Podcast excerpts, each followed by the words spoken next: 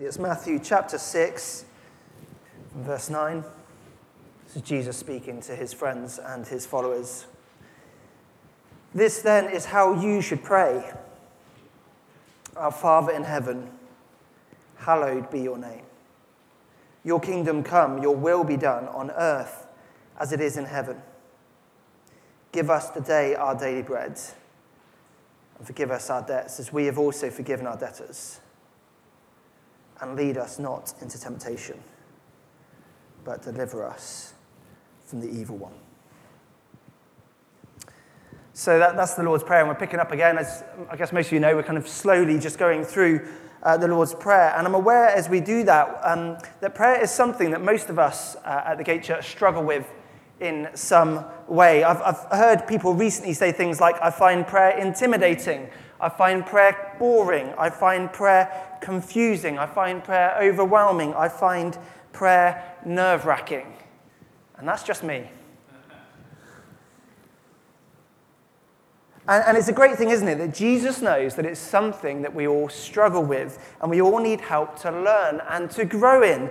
And so it's not just something that you're meant to automatically meant to do. Um, you, you, become a Christian and suddenly, you, you know, prayer's just like, you know, you're just flying with it. No, it's the very reason Jesus teaches us to pray. He wants to help us. And he starts from the ground up. And so the third line of, of the Lord's Prayer is this Your kingdom come, there at the start of verse 10. And I guess it probably never feels like an urgent, pressing thing for us, God's kingdom. And so we may, may, may never think to include it in our prayers unless Jesus taught us to pray your kingdom come. In fact, kingdom, the kingdom of God, is very prominent in the teaching and ministry of Jesus. It's, it was central in the early teaching of Jesus' followers and, and how the early church understood itself. So it's kind of funny that the kingdom of God uh, is somewhat contentious, and there's a lot of confusion around it uh, in, in, in the UK church in recent times. On one hand, you've got some churches that seem to never stop talking about the kingdom, and yet it seems to have become something very different to uh, what Jesus and the apostles, his followers, talk about. And some churches have reacted against this by not talking about the kingdom at all, as if that's going to solve the problem. And they focus instead on, on words like gospel, because they're worried that talk of kingdom is actually part of an inevitable slide into theological liberalism, which it isn't.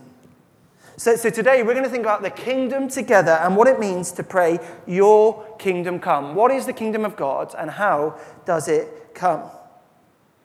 And as we do, let's just remember that we are blessed in this church to have people from a whole host of church backgrounds who have found themselves in this church at this time.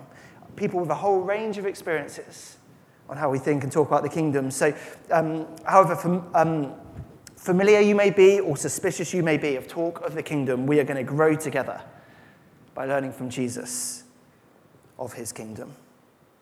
And I hope, really, I guess the main thing that I hope will happen today for us uh, as we do this is that we'll be encouraged and we'll be reassured by what it means to be part of his kingdom.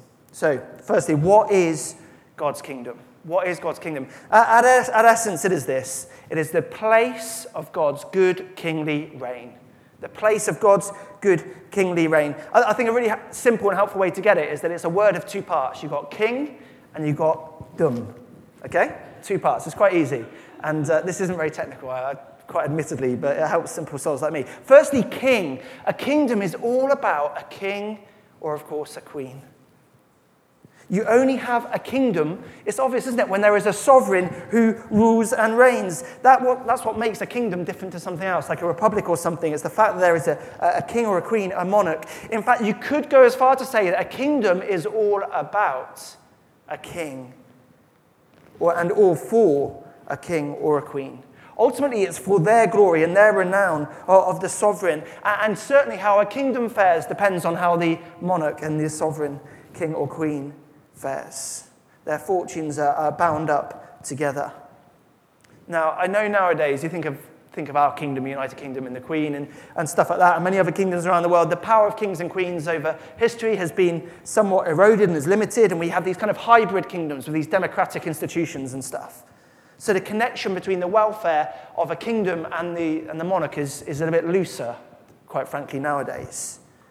These kingdoms of old had this stronger link between how it goes with the king or the queen, the sovereign, and how it goes with their kingdom. In name, but also in nature, a kingdom is all about a king.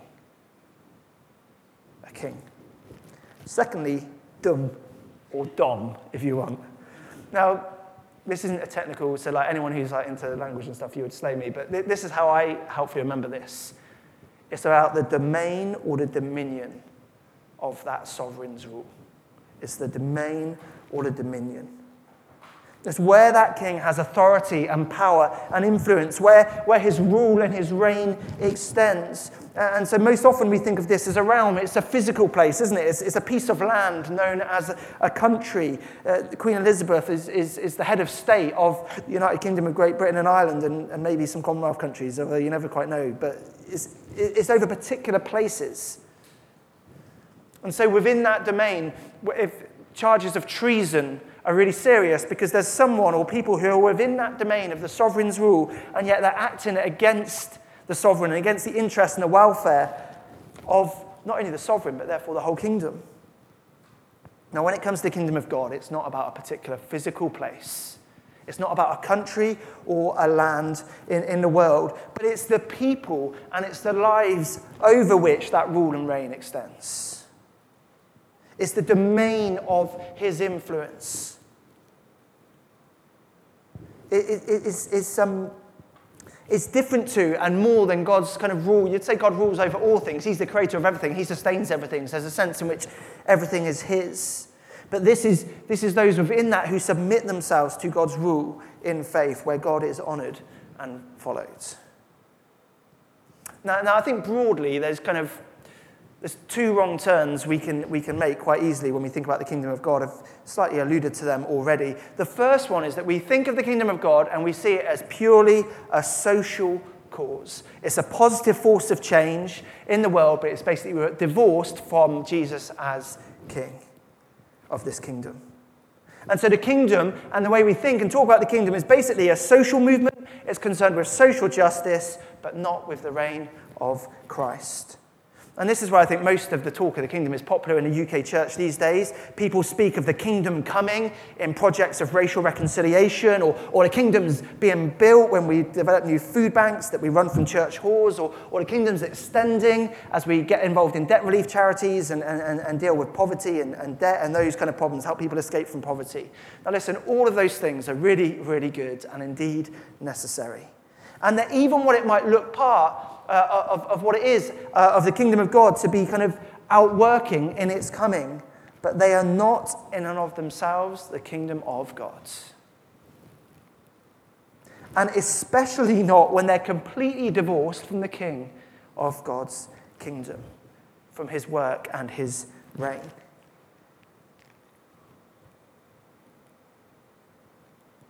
If, if our efforts to relieve poverty, or our efforts to create racial unity, or our efforts to overcome endless cycles of violence among young people basically replace the good news of the King, who he is, what he's done, what he's now doing, what he's coming to do again, if we replace the good news of him as central and, and, and our primary focus with these other things as good as they are, then for all the good they do, they're not a matter of God's kingdom.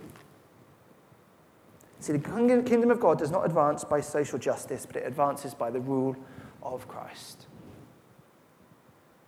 Now, that's kind of on one wing. If you like, on the other wing, we can see the kingdom is essentially just this kind of spiritual thing, this future thing. It's pretty remote from life in the here and now. If anything, it's just a personal, spiritual reality. It has very little to do with real life, what I do in the week, and, and how I go about my relationships and my work life. And we shrink this kingdom down to just this Oh, it's like, it's when I go and worship on Sundays. It's maybe giving some money to the church, maybe a concern for foreign mission.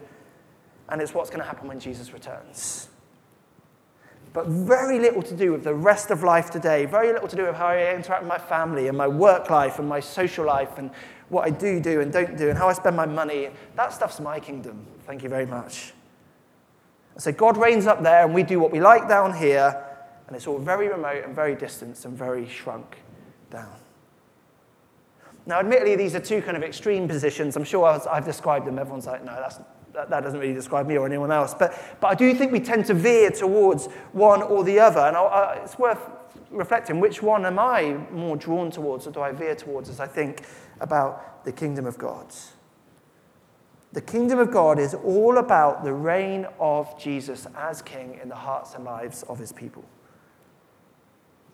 And as I've said, Jesus was all about the kingdom. So when he first opens his mouth to preach at the start of his ministry. It's in Matthew 4, verse 17. If you want, to turn over, this is the very first thing that Jesus says.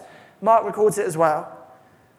First thing he wants to open up with in his teaching repent, for the kingdom of God, uh, sorry, the kingdom of heaven has come near.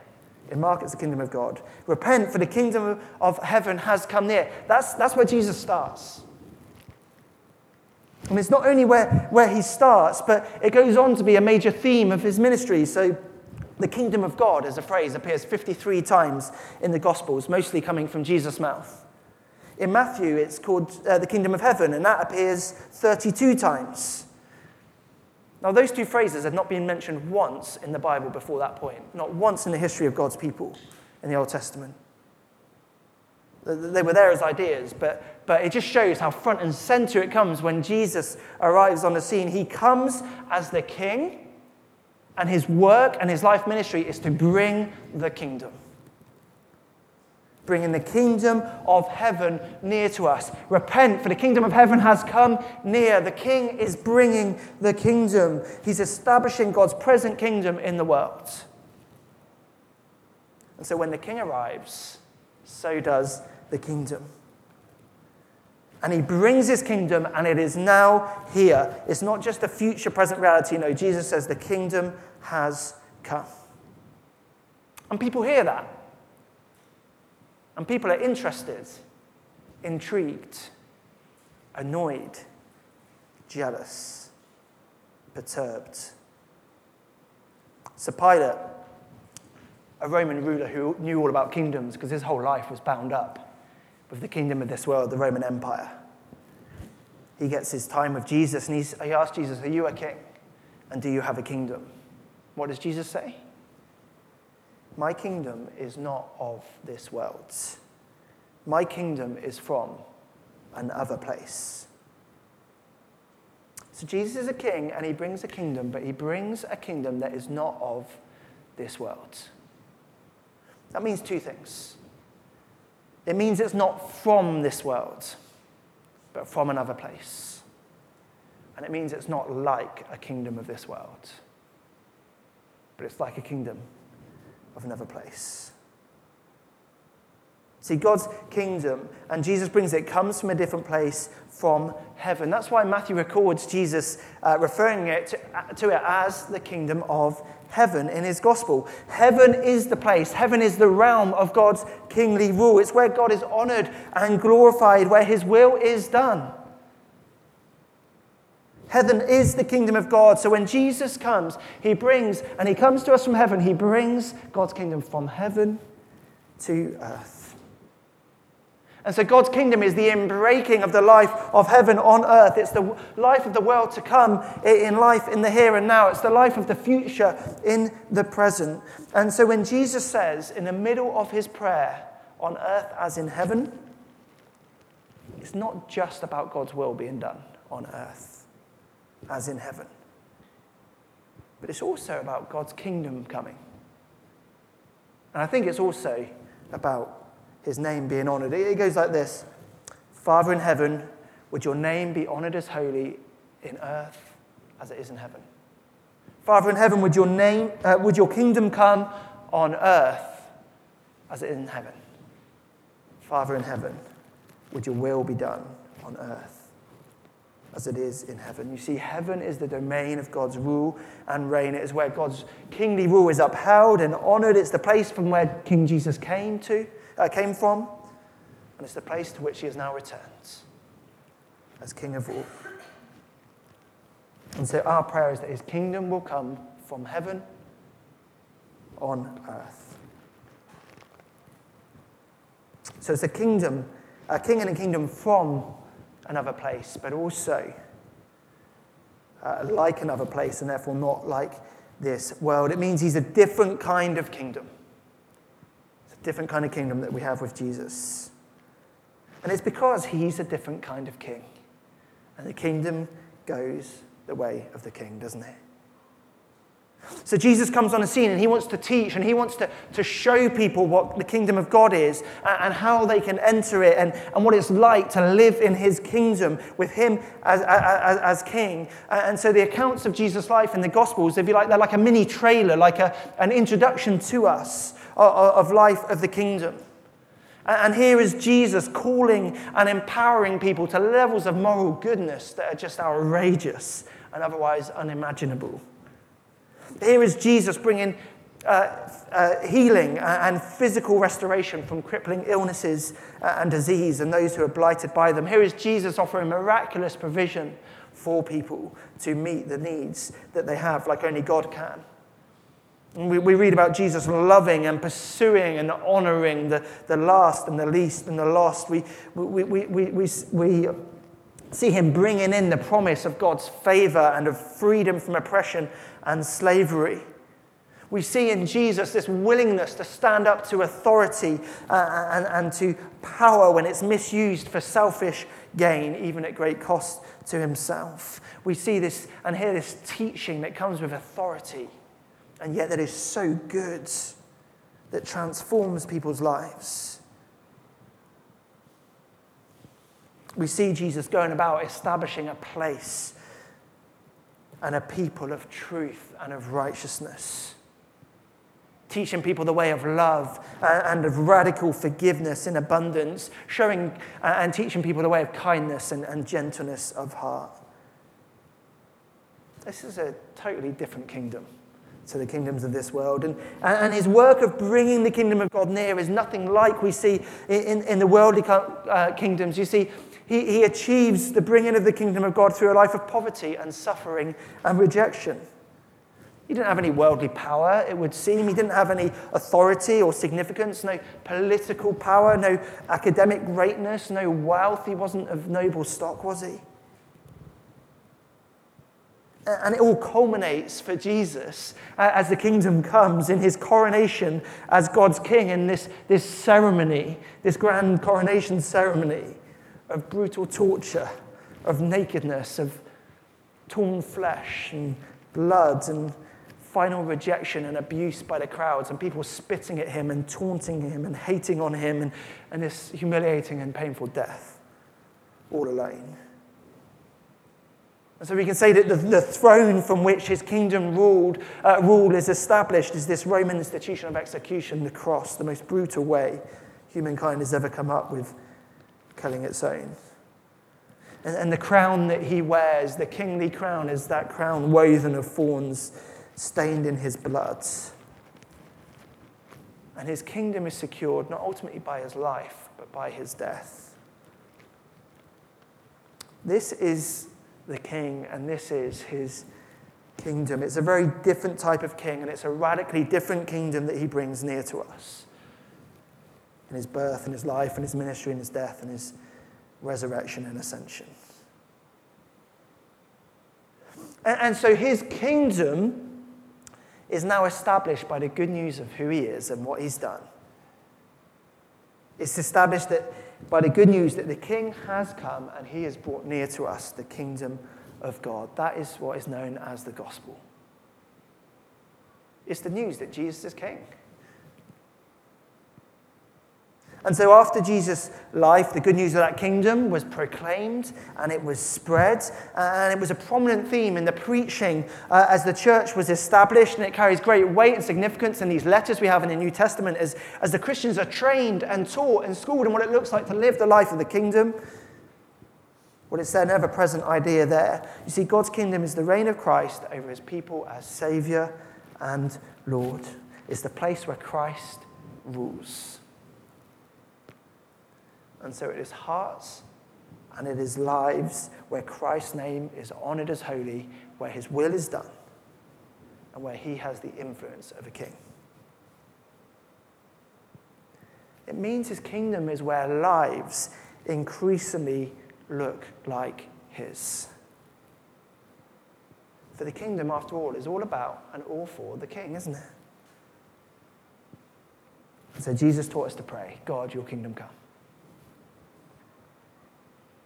How does God's kingdom come?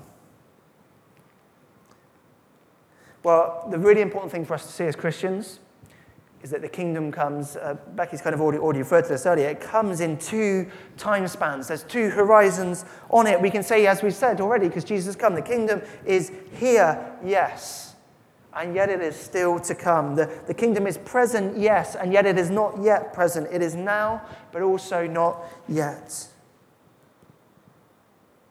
It's here and present now, but it's not clearly seen. It's it seems like it's weak and small and slow. It doesn't look like the kingdoms of the world. And so we may be tempted, you may be tempted to write off Christianity or write yourself off as a Christian for that reason. Because it just doesn't seem impressive, doesn't seem great, doesn't seem like it's really changing the world. And that's because it's also not yet. And when the time of the kingdom is fully present and here, it will be unmistakable. Or we'll see it. It won't be hidden from people in any way. And it won't look weak or small or insignificant anymore. It will be a kingdom of power and glory and greatness and wealth and might. So, so we live in the one, we live in the now, and yet we, we pray and we look towards and we expectantly hope for the not yet.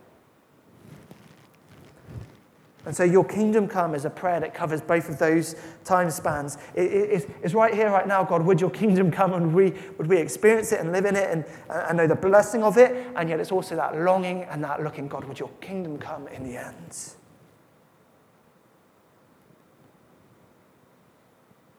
Would, would, would what is promised in the end become the glorious experience of the present? Right? In, in the here and now, God's kingdom comes by the king building his kingdom. See, any talk of us building God's kingdom or being those who bring God's kingdom in some way, that's inevitably going to lead us astray into these other things. No, God alone, the king builds his kingdom. God builds his kingdom through the work of King Jesus. So we, we, when we read about the kingdom, we enter into the kingdom, we receive the kingdom, we possess it, we even inherit the kingdom, we enjoy its benefits, we become part of it by faith in Jesus, and we take up the promises of the kingdom for ourselves, yes. And we're told that we can look for the kingdom and we can pray for it. Of course we can, because we're praying for it here. And we can seek after it. We're also warned that people can reject it and refuse to enter it. But we are never said to bring it, we're never said to build it, we're never said to advance or establish God's kingdom. It also means we can't destroy it or bring it down, which is really good news for me. So Jesus teaches us to pray to the one alone who establishes his kingdom in people's lives in the world. God, you do it. Bring your kingdom. Build your kingdom. Establish your kingdom. Now, listen, it's not that we have no role in the kingdom. We do. We can do things for the sake of God's kingdom.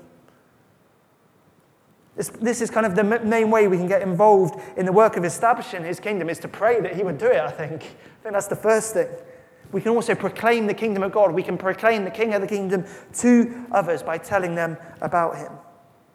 But it's God alone that gives people the kingdom. It's God alone that brings people in. It's God alone that establishes and extends his kingdom. We never act upon the kingdom. We never, we never have authority or power over it in any way. It is never subject to us, it is above us and greater than us. And here's the thing today, the way that Christ does that, the way that God is building his kingdom,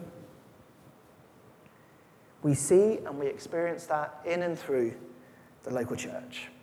It's not a political agenda, it's not a nation state. It's not an earthly kingdom. It's not any form of Christian nationalism. You want to see the kingdom of God at work in the world today breaking forth? Just look around the room. Do it. Look around the room.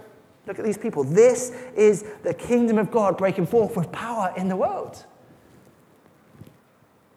This is the present manifestation in this age of God's kingdom. Very impressive, huh?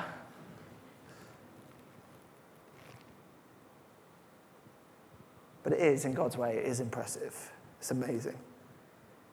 It's in the lives of those who are in the church, those who are by faith united to Christ through the gospel, who the Holy Spirit dwells in, where the kingdom of God is seen uh, and experienced. That's the place. We are the place. You are the place of Christ's rule uh, and his reign right now. God's kingdom is at large amongst us.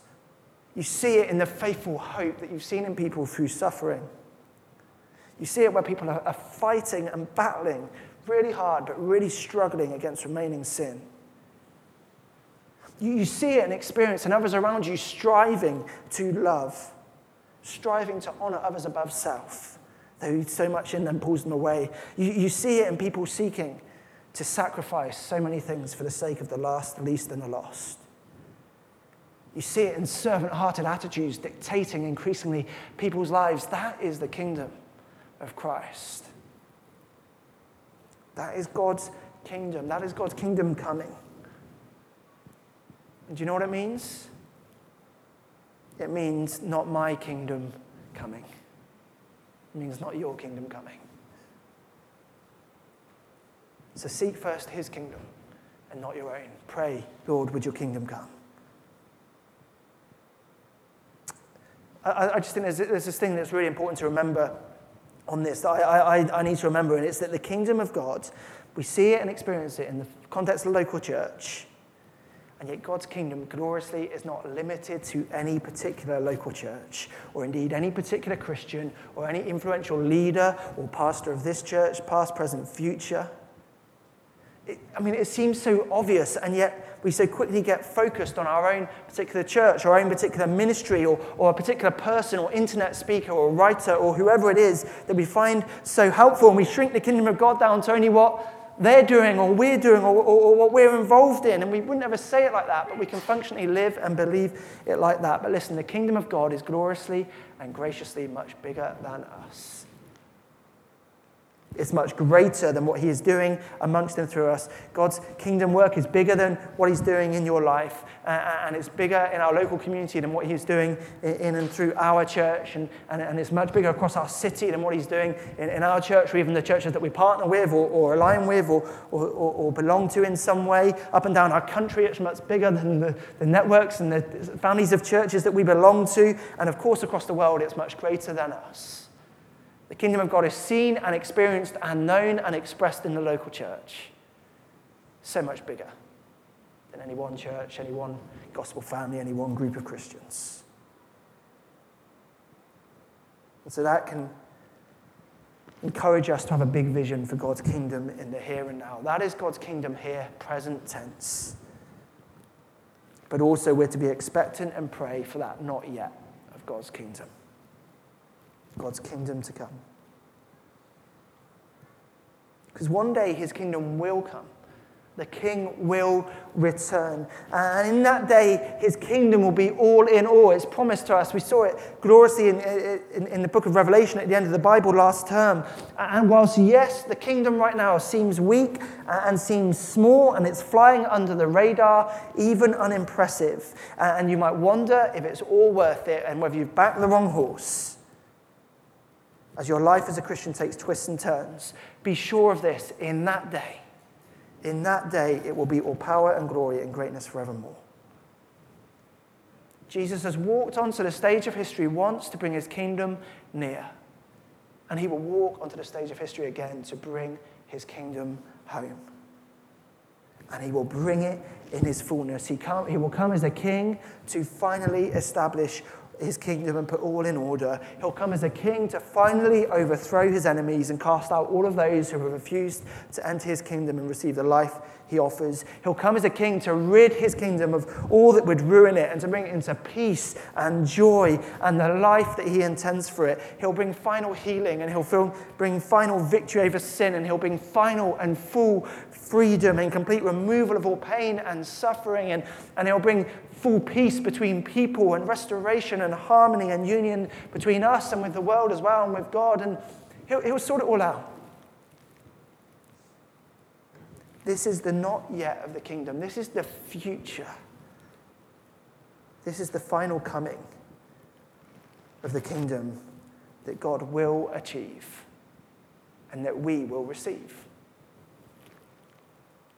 And so asking for the kingdom to come is asking for the king to come and to do that. It's hard waiting, right? It's really hard. You know, like young kids waiting for Christmas. you might not know, but um, I'm, can, I'm sure you can imagine this. They're so hopeful of it coming.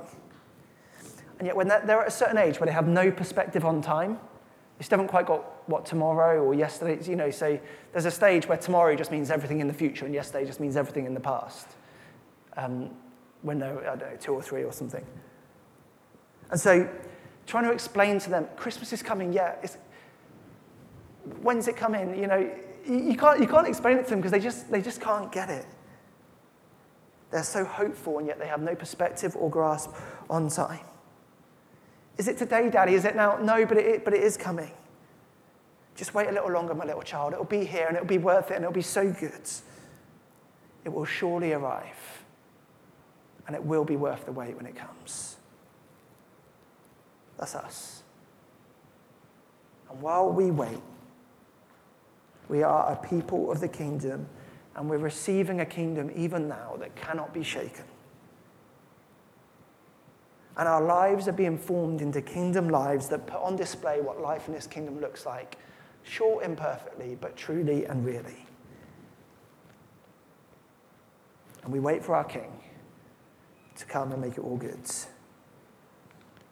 And we pray, Jesus, would your, would your kingdom come on, on earth as it is in heaven.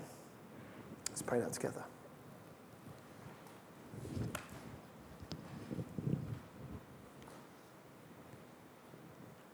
King Jesus, we praise and thank you that you are a king of a kingdom that is not of this place, that is not of this world, and that is not of us.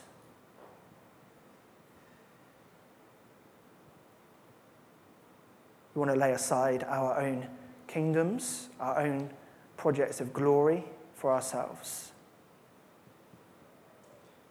We want to receive again the blessing of life in your kingdom. And Lord, we long and we look for the day when your kingdom will come fully and finally and forever. Keep us hoping and waiting and expecting. Keep us joyful And would your kingdom come now and today in our lives and in our church, even while we wait for it to come on that final day. For yours is the glory and the fame forever, Lord. Amen.